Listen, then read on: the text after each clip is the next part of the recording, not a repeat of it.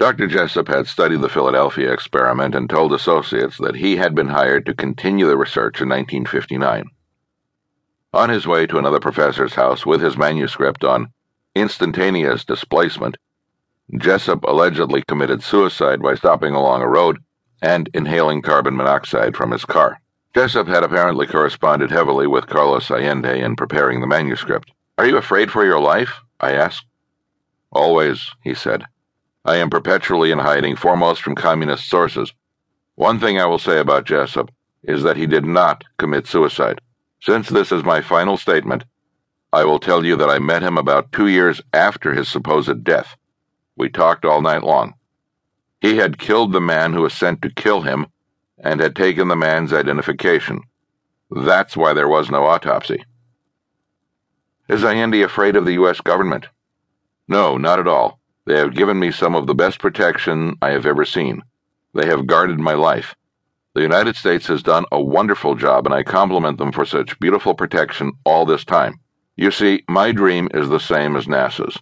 My dream is for the United States to travel to the stars. If we build starships using Einstein's theory, we will never be short of natural resources like aluminum or copper or iron. We will regain our number one position in the world. But right now, there are only four men in the United States who understand the unified field theory.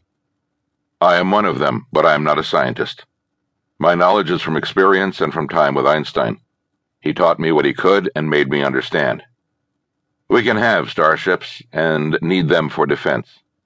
Imagine them out in space beyond the moon. Russia launches a nuclear attack. The starships could return with laser cannons blasting, capable of incinerating every major city in the USSR. It is reasonable. We could have a fleet of starships unrivaled in the world starships capable of protecting America from a surprise attack. Carlos said that he feels comfortable in Greeley as we visited some of his favorite sites. These are his friends. People wave and smile at the bright minded, colorful old man. He talks to strangers, too. He winks at college girls and flirts with beautiful women. Anyone who has met Carlos seems to remember the friendly, disheveled, outgoing man. He speaks in various accents and languages his Spanish is refined and intelligent. Few of these people know that Carlos Allende, legally born Carl Allen in Kensington, Pennsylvania, is a famous mystery to readers and authors all over the world. I have been to Greeley off and on now for over 30 years. It is one of my favorite cities in the world, he said. People are close to the land, and the town is filled with farmers, people whom I enjoy. Farmers are my own people. Although I have sailed the world, I am a farm boy at heart and always have been. But also, Greeley is quiet and the rent is reasonable, he said. Jim Frazier. We close this chapter with a note from editor Andrew Colvin. The enigmatic Carlos Allende left behind a legacy of intrigue after being denied benefits by the U.S. military. But does this make his claims less valid? The father of the editor, Andrew Colvin Sr., was stationed at the Norfolk Naval Yard at the time of the Philadelphia experiment, and, like Allende, may have witnessed the experiment.